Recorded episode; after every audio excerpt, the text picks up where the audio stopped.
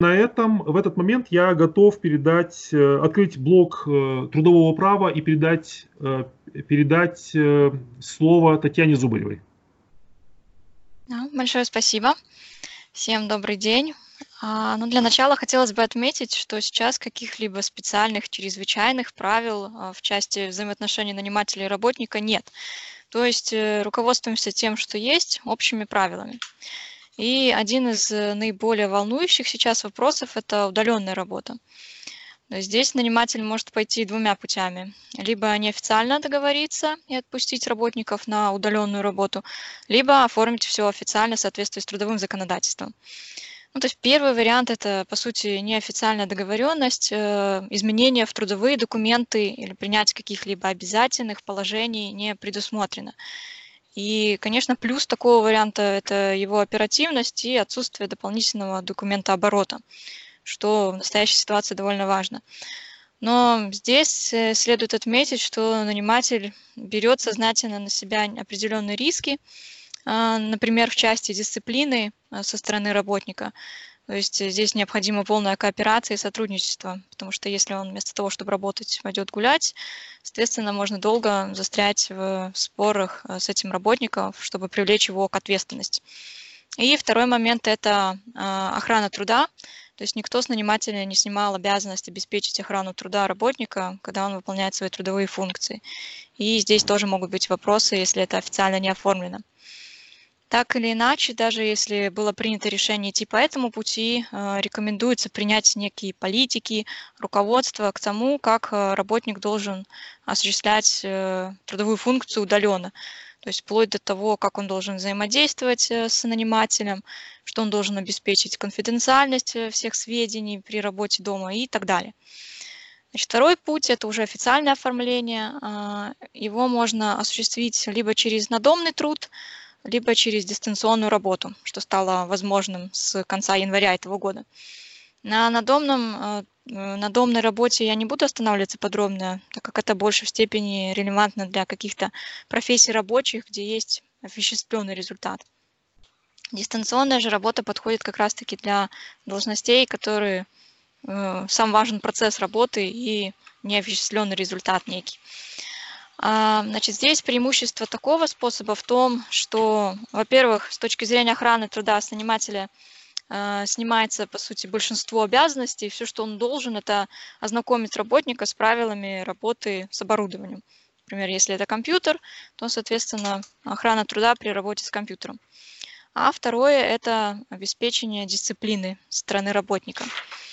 А, поступил такой вопрос, а, можно ли уволить а, работника, который официально был переведен на дистанционную работу за прогул, если он не отвечает на звонки, не предоставляет отчеты и так далее. Здесь каких-либо особых правил именно конкретно к такой категории работников нет. То есть, да, можно, но следует отметить, что надо очень внимательно подойти к оформлению, собственно, прав и обязанностей сторон по взаимодействию. То есть как часто, в течение какого промежутка времени, каким способом, вплоть до того, что, допустим, если происходит отключение электроэнергии или интернета. И, соответственно, общее правило, если работник отсутствует на работе более трех часов, либо вообще в целый день, то его можно уволить за прогул. Но здесь э, следует отметить, что э, какой-либо судебной практики сейчас нет, и с этим нужно быть довольно аккуратным. Допустим, если посмотреть на Россию, то у них э, есть даже некоторые решения, где, по сути, суд говорит о том, что нельзя дистанционного работника уволить за прогул, потому что у него нет так такового рабочего места.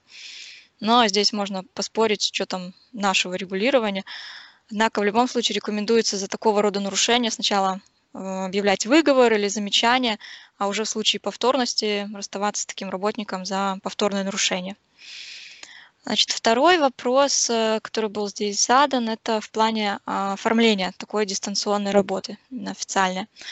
Здесь может быть два варианта. Либо по собственной инициативе нанимателя исключительно, и тогда необходимо руководствоваться правилами существенного изменения условий труда. Соответственно, предварительные сроки, обоснование причин и так далее. Либо по соглашению сторон, что является, конечно, более приемлемым. И если есть такая возможность, то рекомендуется взять а, с работников заявление о том, что они просят перевести их на такой дистанционный труд.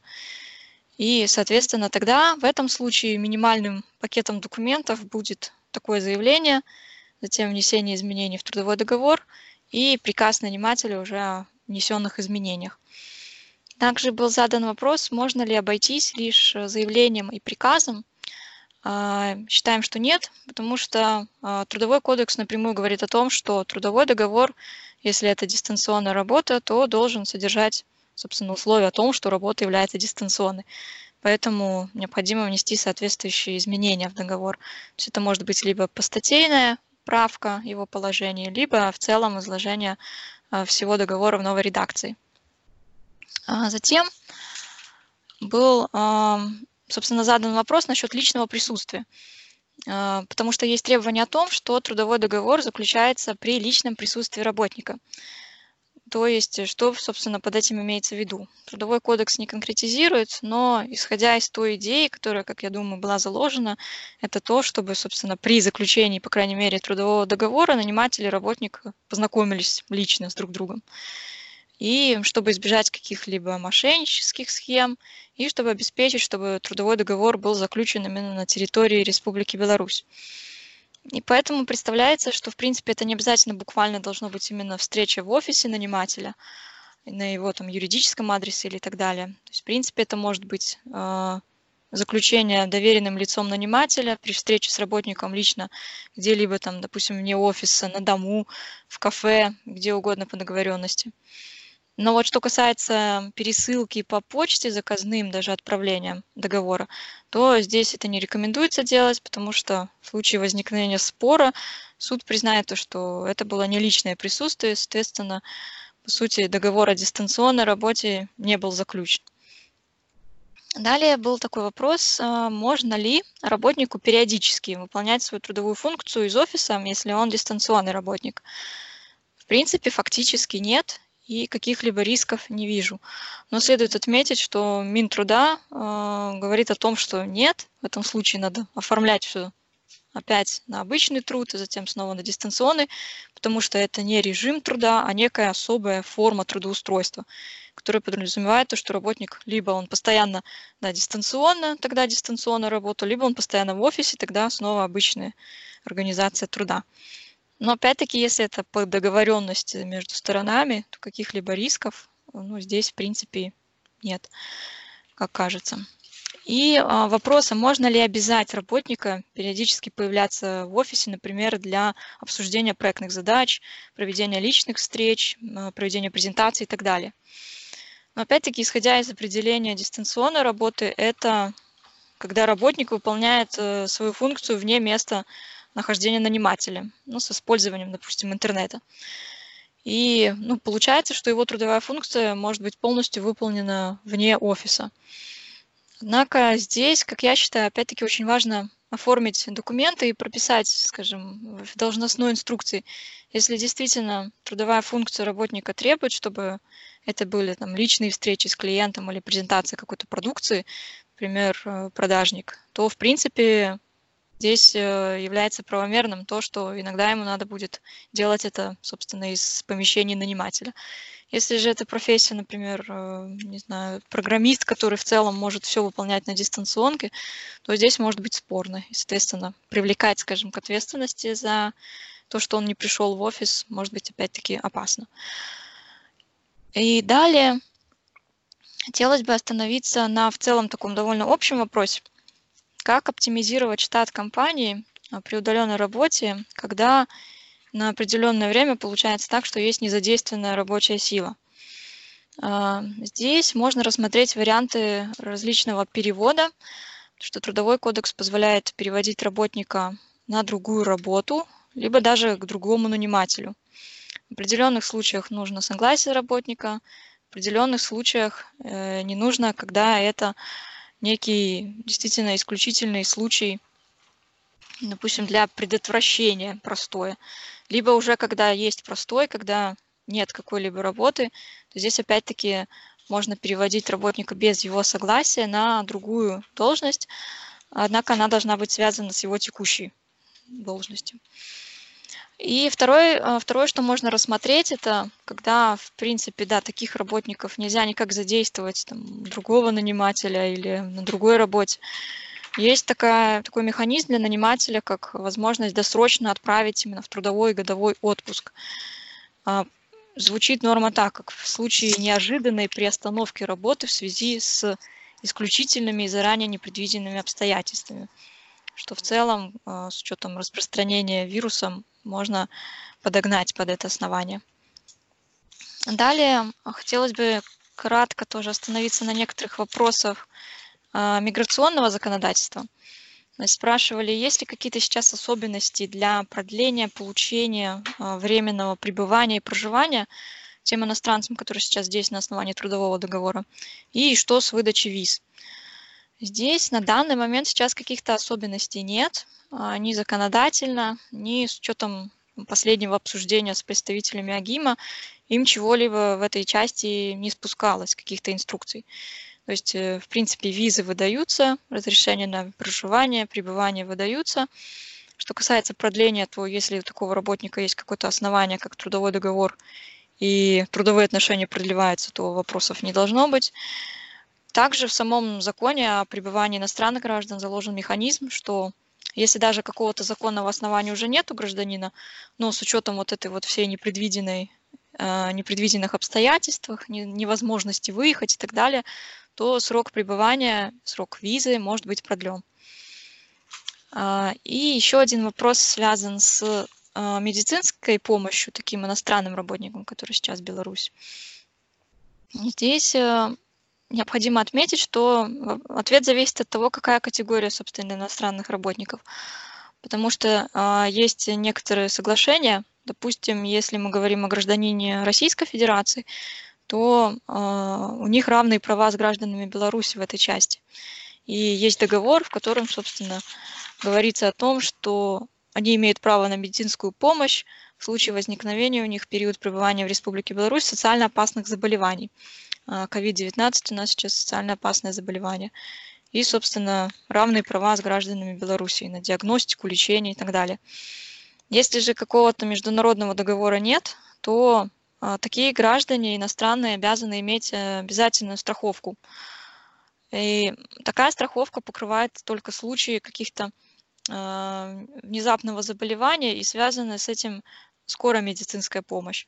То есть как только угроза жизни, там, здоровья этого иностранца либо окружающих пропадает, то дальше, собственно, страховка уже не покрывает. И расходы несет либо сам работник, а, иностранец, либо наниматель, если в договоре с ним в трудовом было обусловлено то, что наниматель будет нести такого рода расходы. Также э, есть один вопрос, он связан с целым, да, с переоформлением сотрудников э, на работу из дома и в разрезе отношений с инвестором.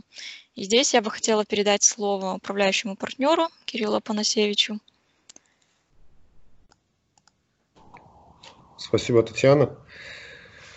Э, да, вопрос, вопрос прозвучал от э, представителя IT-сообщества. Э, вкратце ситуация была обрисована следующим образом. Несмотря на эпидемию, компания инвесторы, весь ее штат продолжают full-time работу без ограничений, а дочернее предприятие перевело сотрудников из, на работу из дома. В этой связи у инвестора возникает легкий дискомфорт, они инвестируют работать в полном режиме, а белорусы в их глазах на их деньги переключились на работу из дома. Как можно смягчить ситуацию в глазах инвестора? Вот вопрос, конечно, немного не юридический, но тем не менее решили не оставлять его без ответа и можем прокомментировать с точки зрения некой общей бизнес-логики. Наверное, э, есть три группы аргументов, которые можно использовать э, в своей позиции, объясняя, почему режим работы из дома это хорошо том числе в Беларуси для, для такого иностранного инвестора. И, в общем-то, какую группу аргументов использовать, это зависит от того, какие отношения у э, руководства белорусской компании с, с компанией-собственником. Э, три группы аргументов словно делятся на э, IT-аргументы, экономические аргументы и аргументация общей логики и морали. Э, если с точки зрения взаимоотношений с компанией-инвестором э, присутствует доверительная атмосфера, есть конструктивный характер взаимодействия и во взаимоотношениях преобладает здравый смысл, то по большому счету, на мой взгляд, не, не составляет труда объяснить, потому что несмотря на то, что в Беларуси не введено официальное чрезвычайное положение, э, нет каких-то специальных э, мер государственного регулирования, которые были бы приняты в отношении э, трудовых взаимоотношений с работниками, но тем не менее сложившаяся практика говорит о том, что компании действительно стараются переводить своих сотрудников на надомную форму работы, а, в тех пределах, в которых, собственно, функционал этих сотрудников это позволяет делать. Вот. Вторая группа аргументов – это IT-аргументы, а, они, в принципе, включаются в той ситуации, когда а, как раз-таки доверительного отношения с собственником бизнеса нет. То есть он хочет контролировать, он хочет более активно участвовать, понимать, что делают, люди, делают люди и так далее. Вот. И в такой ситуации как бы тот же самый IT ему и помощь. А, есть а, определенные программы и а, solutions, которые, которые позволяют удаленно отслеживать деятельность сотрудников, как правило, это инструменты внутреннего контроля, безусловно, это не что-то такое, что где-то прописано в каком-то законодательстве, но в принципе ничто не мешает предусмотреть это внутренним а, актом самого нанимателя. А, категориям таких инструментов можно отнести удаленные средства онлайн-общения, например, те же самые Zoom Meetings или Microsoft Teams. Это могут быть трекинг онлайн tools, это инструменты, которые позволяют э, мониторить э, экран сотрудника удаленно. Это TeamViewer, например. Это статистические средства измерения, которые собирают информацию, агрегируют ее и по окончанию отчетного периода передают контроллеру компании-инвестора и говорят о том, какие сайты посещались, в каких программах человек больше работал и так далее и тому подобное. Сколько вообще в целом он удельного веса провел за компьютером в рабочий день. Вот. И э, банальные ежедневные отчеты, в общем-то. Есть тоже программы, которые позволяют учитывать э, рабочее время. Наверное, это э, менее актуально в отношении продуктовых компаний, более актуально в отношении аутсорсинговых компаний, но тем не менее э, вполне доступный инструмент, который, который в том числе можно использовать для целей внутреннего репортинга и успокоения э, компании-собственника. И последняя, третья группа аргументов – это банально экономические аргументы. На самом деле можно всегда инвестору объяснить о том, что э, удаленный режим он несет в себе определенные финансовые бенефиты. К таким финансовым бенефитам, в частности, можно наверное, отнести э, такие вещи, как э, сокращение расходов на содержание офиса, то есть это те же там офис-фуд, э, это могут быть э, офисная уборка, например, это какие-то коммунальные платежи, может быть, в, в случае, если получится договориться с арендодателем, то это может быть снижение арендной платы.